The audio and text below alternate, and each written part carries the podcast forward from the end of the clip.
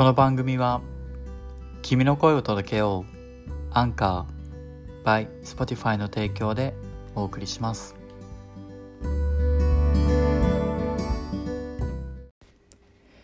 今回はももちゃんをまたもやゲストに迎えまして仕事について話を聞いてきたエピソードを公開します。この仕事についてのエピソードなんですが7回ほどのエピソードになる予定で収録時間が長くなってしまったので区切りのいいところでエピソードを分割しています。時間がある時に聞いていただければ幸いです。それでは最初のエピソードをお聞きください。どうぞ。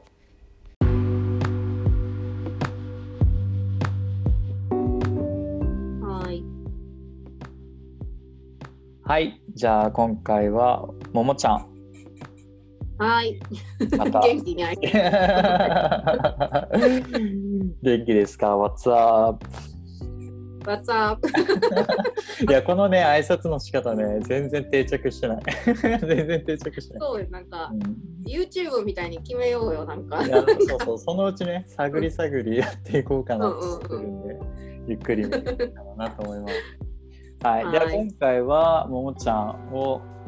ゲストにお招きしていろいろ話を聞いていきたいと思います。じゃあ、はい。簡単、もうなんか無茶ぶりないけど、簡単に自己紹介して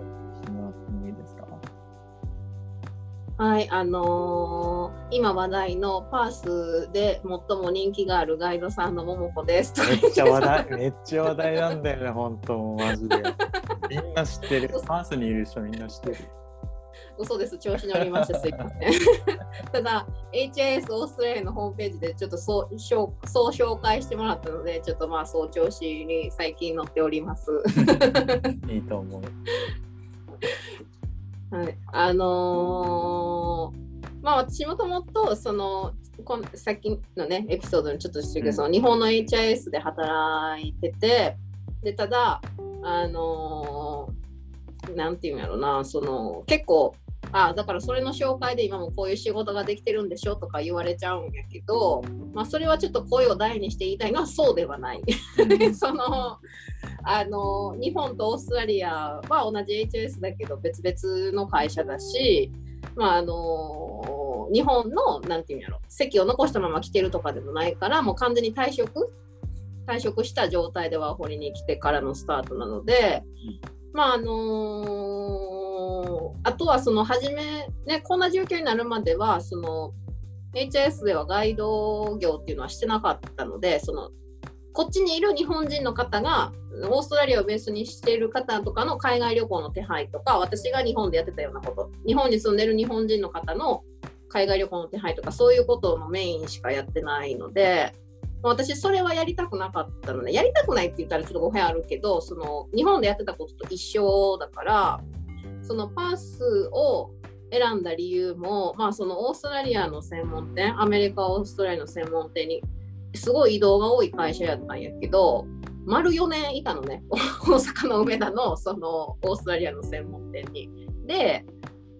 あの正直パースに行く日本人のお客様って少なくてやっぱケアンズとか特に私は大阪やから、まあ、直行便飛んでるケアンズシドニーとかが多い中であのケアあ間違えたそのパースに行ってくださるお客様から毎回すごいいい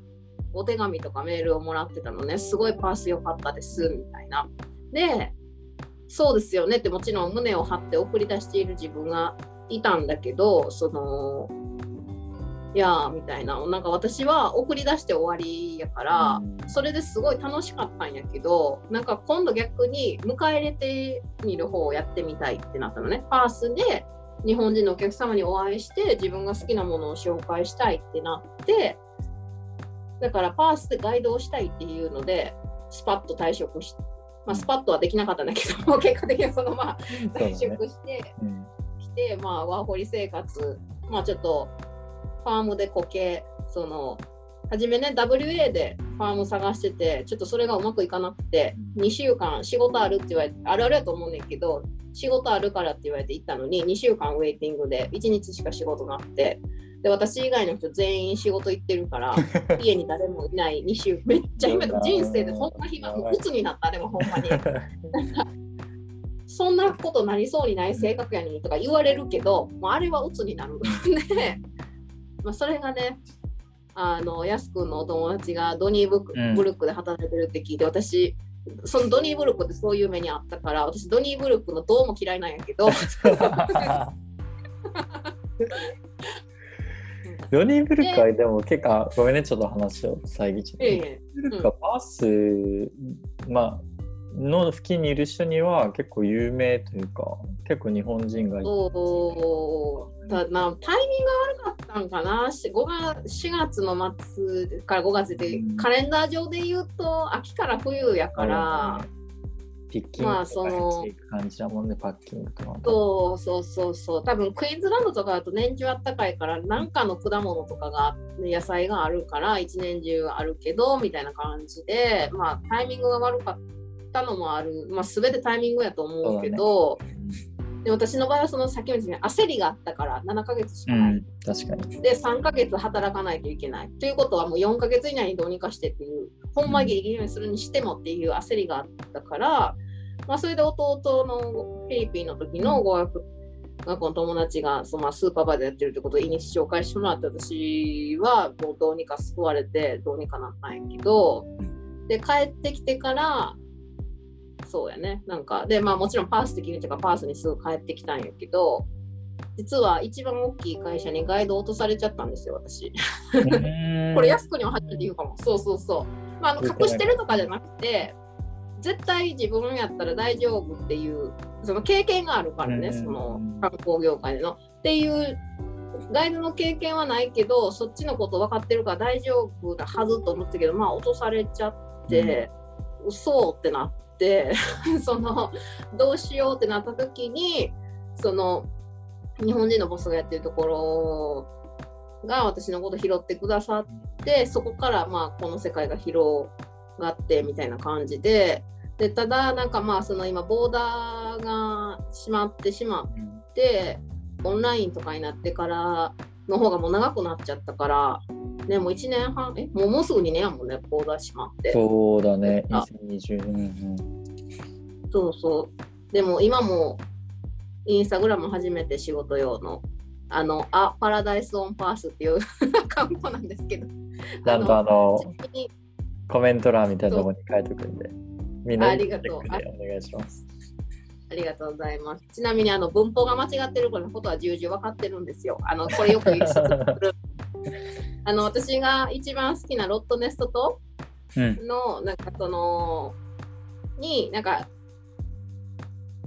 その1696年にオランダ人の探検家のウィリアムさんっていう方が初めてロットネス島に行った時にクオッカーのことを大きいネズミと間違えて、まああのネズミを表すラットと巣を表すネストをかけて今のラットネスラットネスロットネスみたいな感じに名前になったっていうふうに言われてるんやけど、そのウィリアムさんの公開日誌にあのロトネス島のここの島はなんかあパラダイス・オン・アースって書いてたらしくて地球上の楽園みたいな。でその、あのー一文がすごい有名でであじゃあそれをパースに変えようみたいなアースとパースで初めの2文えー、ね面白い。そうそう変え文字って変えるだけでパースのことを全体的にやりたいからっていうのがきっかけでやったからそのオンパースで間違ってるのは分かってるんだけどもそうそうっていうので、えー、え、それみ前んな振りがめっちゃ長くなってみんなそれ知ってんの？あガイドの方はもちろん知ってると思うけどそうそうそうえー、面白い。それでこれはめっちゃ面白かった、今の話。ほんまだそうそうだからなかなかじゃないなかなかいい名前考えたと思っいや、いてるんですよいの、いいの。なんか1600何年、えどん、どんな話が始まるんだろうと思った。ちゃんと着地したからさすがだなと思って。いやこれ地元のねオージーの人にもナイスな名前だねって言ってくれるの知ってる人とかは、そうそうそう。あ変えたんだねそこだけとか言ってくる。か可愛いねとか言われてキュートとか言われてもねあありがとうみたいなそうそう。えーっていう長いけどそういうアカウント名でやっております、あのそうそう毎日福岡の写真とか見れる時期もあって福岡とはしょっちゅう会えるよね多分ね。あアカウントフォローしてたら。そうそうそう、あの、素のね、あの、私は、もちろん可愛いショットもたくさんあげてるけど、もう、ほんとダラダラしてる子とか、そのなんか、くしゃみしてる子とか、もう悪さばっかしてる子とかもあげたりしてるので、まあ、その、あの、服のね、包み隠さず。ね見そうてもらって。そうそう。まあ、そうそう、私はね、どうしてもやっぱパースに来てもらいたいから、ありのままのパースを、だから、基本的には自分が撮った写真しか使ってないし、インスタグラムみたいに映えれないけど、加工とかも基本的にしてない写真を上げてるというこだわりがまああるので、皆さんよかったらという。そうそう。でも、そのインスタを作っまあ、これはある人のアドバイスで、うん。作ってそういうこと自分のこと知ってもらったらいいんじゃないみたいなアドバイスをもらってそこから始めたらそれがすごいやっぱり良くてうん。今インスタのおかげで DM いわゆる DM ですごいメッセージもらったりとか、まあ、私のオンラインツアー参加してくださった方とかともつながれるし、連絡も取れるしその紹介できるからし逆に、まあ、おこがましいけど私に会いたいって言ってくれるお客様までメッセージを温かいことにいただくことも増えてきて今までは会社に所属して会えるか会えないかはその会社のシフト次第だったから、あれだったけど、ね、今後もしボーダーがまた空いてお会いできる機会があったら連絡ももちろん直接取れるしだからそういう方にも会いたいし私の今の夢はオンラインツアーでご紹介したお客様にパースで会いたいなっていうのが夢で頑張ってるんやけどそうそうそうそうだからすごいねインスタってやっぱりすごいね。確かに。そうそうそうそうっていう感じでガイドとまあちょっと今オンラインツアーだけじゃもちろん生活があるので生活ができないのでロットネスト島が好きすぎてロットネスト島でも仕事を始めました。なかなか日本人でロットネスト島でっていうのはあんまり聞いたことない。ねえなんか今はね多分一人なのよねロットで働いてる日本人って。あの自分以外のホテルを含めても日本人の人は見たことがないお客様以外で。まああのワーホリがめっちゃいた時は住み込みがやっぱ人気でその、うん。クッカリーとか行ってる子とかがシェフとして住んでた人とかはいたみたいどうやら。なるほどね。そうそうけどすごい、うん、今はすごい珍しいね。そうそうそうそう。うん。クッカリーの人は日本食じゃないよね、でもね。なうん、なんかでもシェフ、そうそうそう、シェフでも結構やっぱ仕事取りやすいから、そうそうそう。はいなんかい昔いたよみたいなことは今の働いてるホテルのレストランの人が昔日本人の子ちょっとシェアメイトでいたよみたいなこと言ってた。でもその人もロットの別のドームっていうあのドームカフェにはパースにしかない。うん。もともとそこでヘッドシェフしてる時にドームに日本人の子がいたよとは言ってた。へだから今のところはいないんちゃうかな、多分そうそうそう。今、ロットでもう一個やってるのは、そのレストラン系をやってる。そうそうそう、あの、ディスカバリーロットっていうグランピングの施設のホテルがへ2019年、だから2年ぐらい前にできたんやけど、ーその、その中にあるレストランのピンキーズっていう、その、私的には一番景色が良くて、うん。おしゃれなレストランやと思ってます。ー そのビーチ沿いがないからね、そのあの、やす子多分行ったことあるやんな、ロット。うん。一回だけ。うん、あのフェリー乗ったらさみんな着くとこあるやん、フェリーあるある。ののあっち側じゃないんやんか。ちょっと10分ぐらい歩かなあかんねん。うん反対側まで歩かなあかんねんけどだからフェリーが着いた側沿いのなんかレストランとかではもちろんお酒飲めるんやけど、まあその私が今お世話になってるところに行った方が東大も見えるしあのえー、そのレストンランから、うん、降りてそのピンキービーチって言うからピンキーズっていうレストランの名前もあれなんやけどピンキービーチも行けるから、まあ、ビーチって考えたら、その目の前にビーチがあってレストランっていうのは今のところ私のところだけやから、なんかその、だって天気いい日、クジラ見えんのよ、働いてるところから。えー、すごい。スタッフがそう、ももみたいな。今あそこクジラおるから見てきとか言ってくれるから、あ、ほんまやほんまやとか、うん もうなんかそういう生活をすごい。船着き場について多分すぐそこ、すぐそこっていうか、まあ、近くになんかお店とかがあって俺右回りでサイクリングしたんだけど、右側沿いに行ったらそのピンキーズが、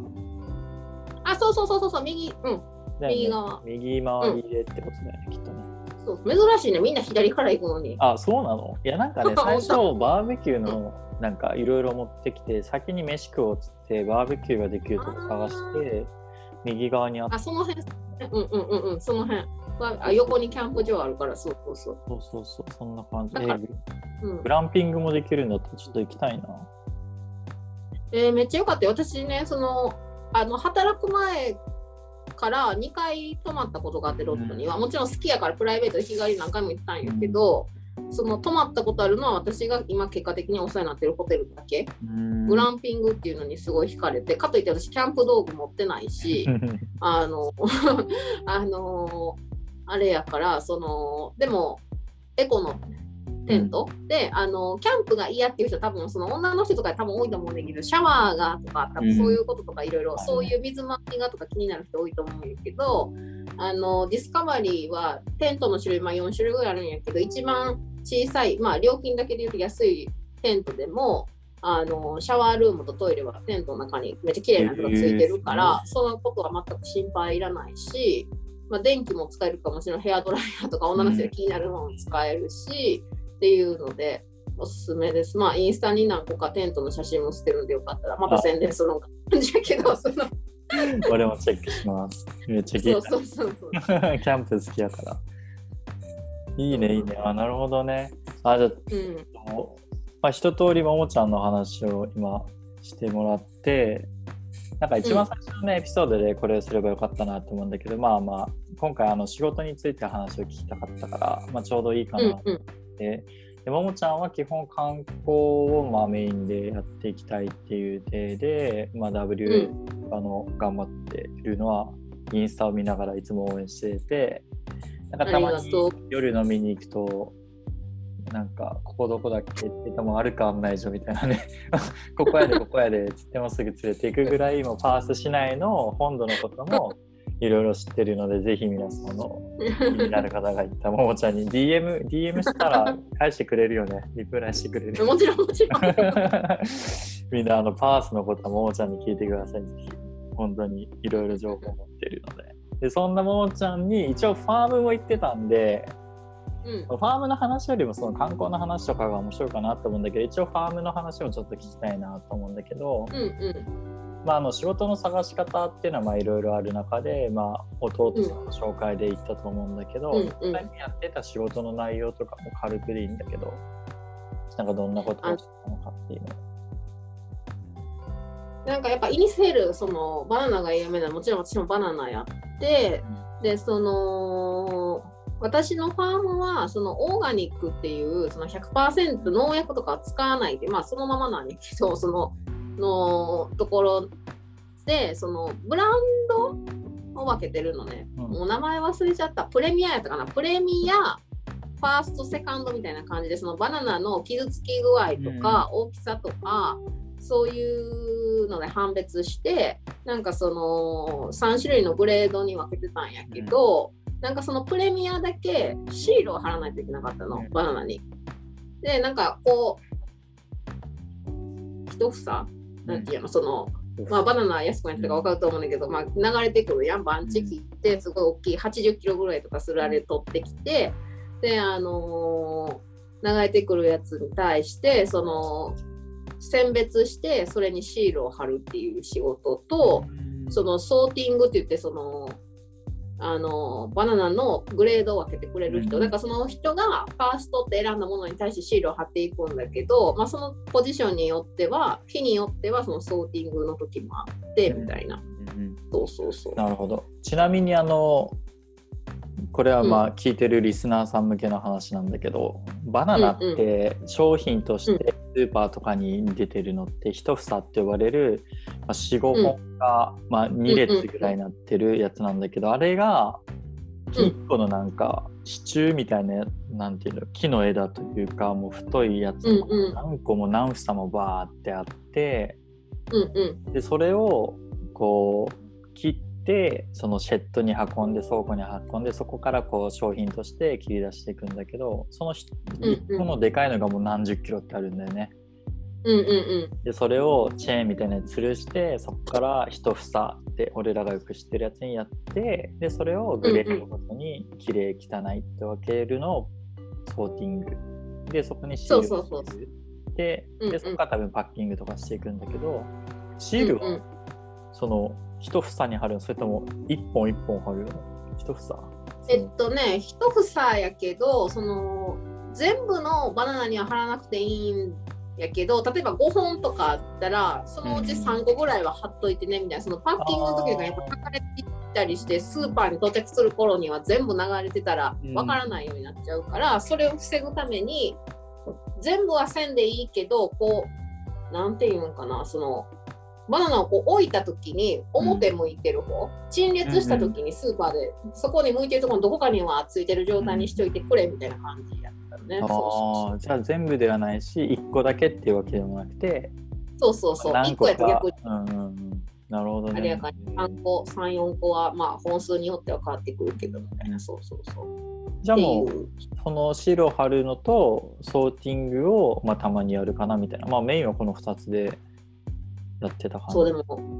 もう手おかしなったよ、マジで。そうなんかその 手めっちゃ、まあみんなあるあるやと思うけど、むくむし、うんうん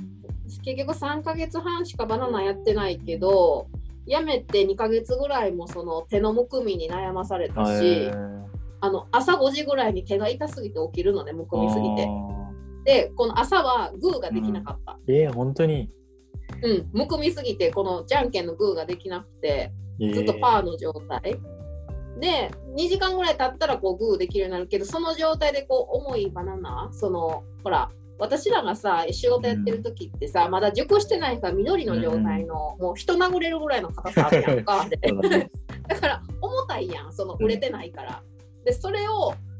なんていうの？私、まあ右利きやから、その左で重たいバナナの房のこのトップを持って、右でそのステッカー貼るガンみたいな、銃みたいなやつでこうカチャッカチャッカチャッカチャってやっていくんやけど、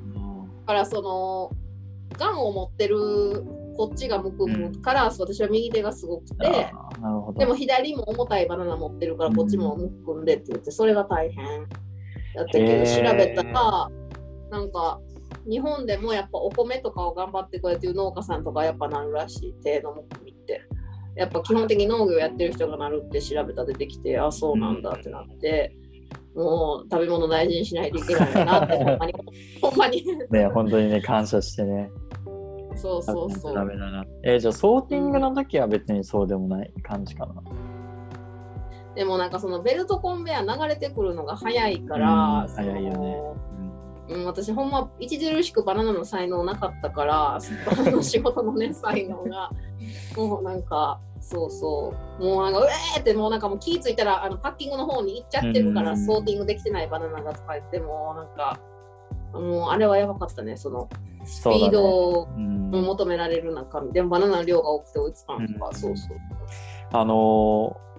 俺が今働いてるミートファクトリーでも俺、うん。パッキングを何回かやらせてもらう時があってうんうんうん。超絶早いのねベルのコンベヤーが。でそうやんな。自分の目の前前にまな板じゃないけど、そのぐらいのなんかスペースがあってそんな乗らへんのにめっちゃ乗せてくんだよね、そので自分がパッキングしないといけないのがどんどん溜まっていくみたいな。でそれをいかに早く処理するかみたいなのあるんだけどパッキングジョブって結構女の子やりたいっていうかまあファームに行ったらパッキングって優先的に女の子がすると思う、うんうん。男はみんな外に行くとは思うんだけど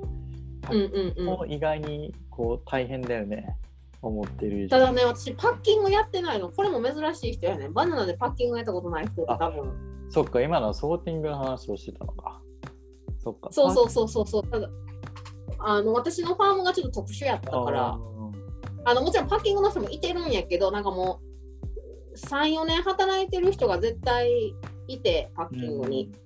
だからワーホリの子がわ私が言ってたオーガニックでパッキング入るのはあんまりなかったの私が。なるほどね。そうそう。かなんでかわからんけどパッキングはヨーロピアンだけにやらしたかったか英語がめちゃペラペラな子にしかやらしたくなかったのか、なんかあったみたいでそうそう。だから3ヶ月半パッあねその1回だけやったけどそのシングルっていうバナナ1本だけで取れてしまったやつの一番グレードが低いやつ。先グレードにも1本は普段捨ててしまうからないんやけど、たまにシングルのパッキングしてどっかのなんかマーケットに出すみたいな時とかにもうシングルは適当に入れるだけで詰め放題みたいなところあるから、ある程度の入れ方で教わってシングルだけパッキングするとかやったことあったから私でもパッキングのパーもだから知らない。そうなんだ。そうそうそうそう。パッキングは外から見てて似たような感じのなんかこうスピード感でやってる感じだった。やってみたかったパッキングはもう私は才能ないから無理やと思うけどなんかパッキングの方が楽に見えた私は。パッキング、バナナは多分段ボールかなんかにこうパコパコ詰めていくのかな。うんうんうんうん、そうだよね。そうそうそうまあでもねシール貼る方がもちろん楽っていう人もいてるからまああれ まあ、やったことないからそう思うだけでうん隣のね芝は青く見えるみたいな感じやと思うけど。確かに。うんあのあその話めっちゃいいなって今思って思い出したのがあのファームの話をするときって、結構なんかみんうなん楽なのがもちろんいいじゃない。で実は、まあできれば高い方がいいんだけどうん。でなんか仕事のこういう内容ですって例えばこのなんていうの求人情報みたいなのがネットとかであると思うんだけどそれ見て、うんうん。あなんかこう行きます行かないみたいな決めるときってなんか、うん。結構か楽ですかとかさこう質問して聞いてみる人が結構いると思うんだけど、うんうん。結局人それぞれなんだよね。その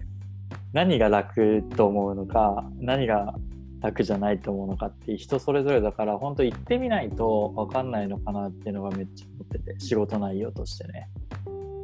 そうしかもさなんか噂っていうかバナナって結構一番きついって聞いたりするやん果物の中で。うん人によると思うけどそれも結局のところ。ででも私はそのさっき言ったみたいにもう時間がな期限がなかったからビザの。うん。もうほんまにしんどかったけどその私はもうここ辞めたら他にファームを見つけれる自信がないってなったからやもう根性だけでやりきったから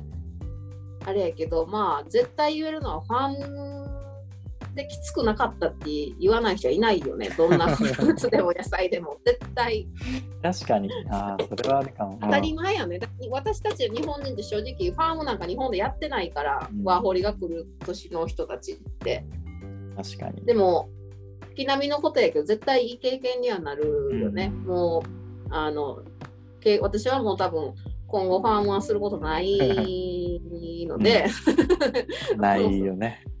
うん、だからあの時だけで、だって今ね、やすくんともそうやけど、結局ファームでできた友達がベースだし、まあ私、うん、だからバナナ行かなかった今の友達に会えてなかったりとか、うん。そういうのももちろんあるし、まあ、あれだけの限られた時間やから楽しかっうん。だし確かにね。た、うん、みんなで遊びに行ったり大きい家住んでっていうのも楽しかったから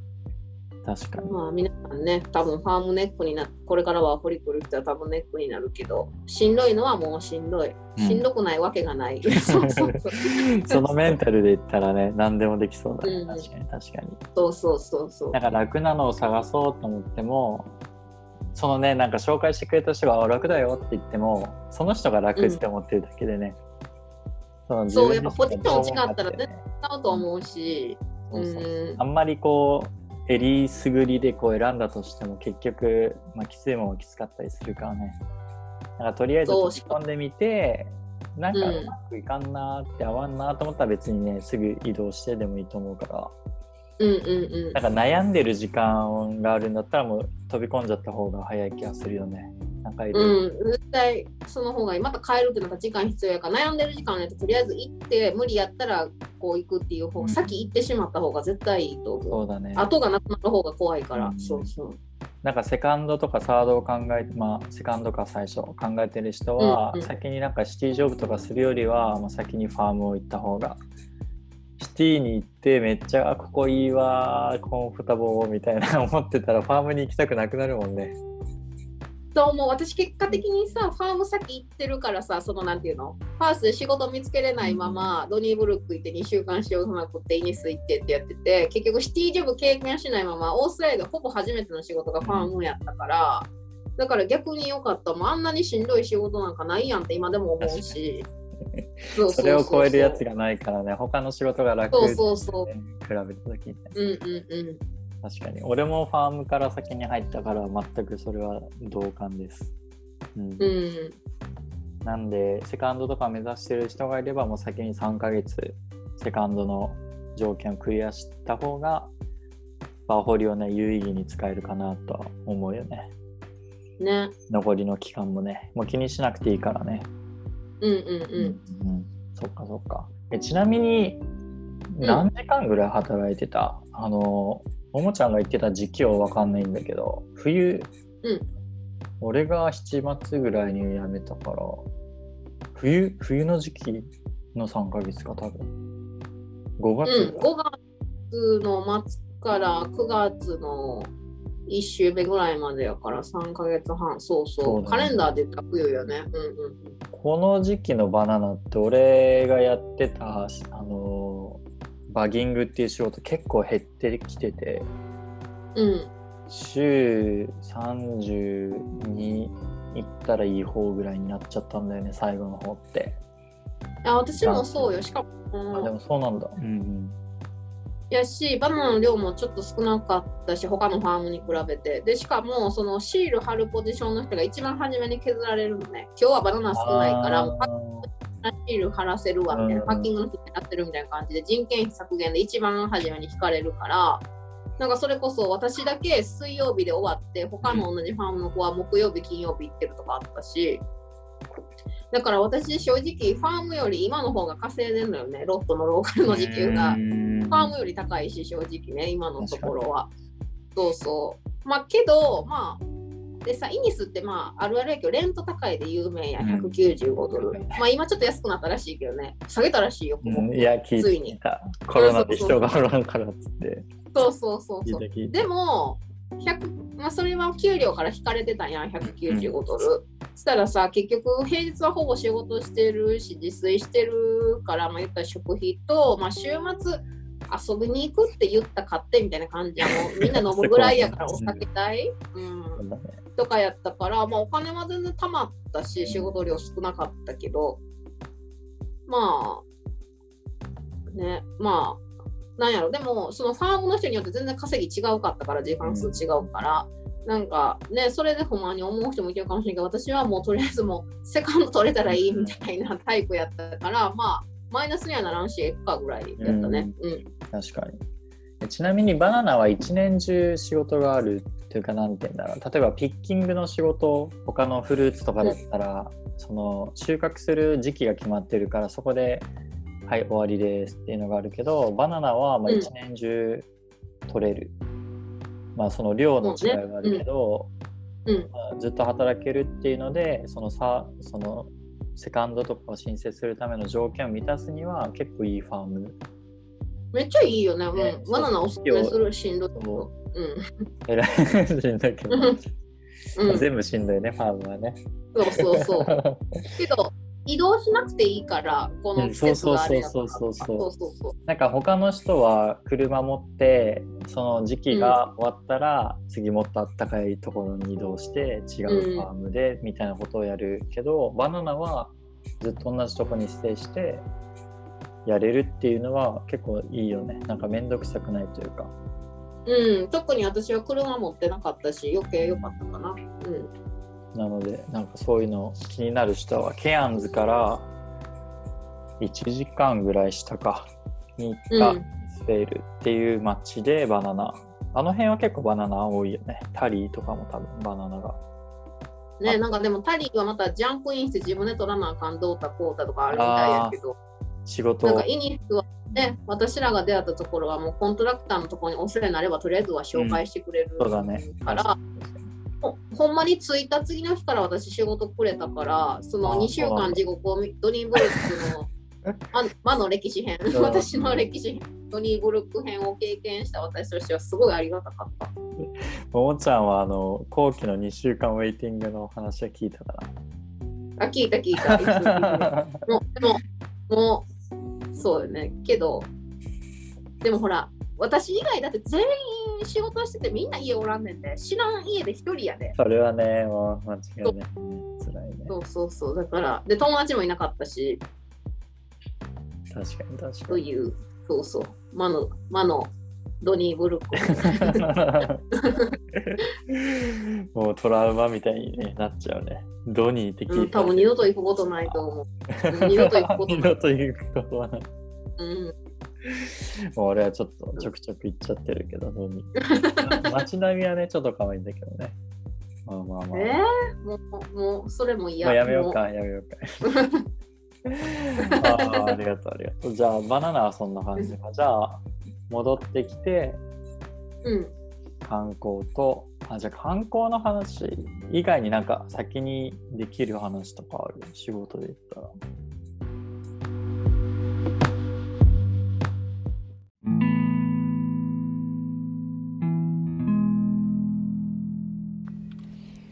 はい。ということで、ももちゃん、ありがとう。第1回目、仕事についてのエピソードですね、お送りしました。明日、エピソード2ですね、今のお話の続きをお送りしたいと思います。それではまたお会いしましょう。See you in next episode. Have a good one. Bye.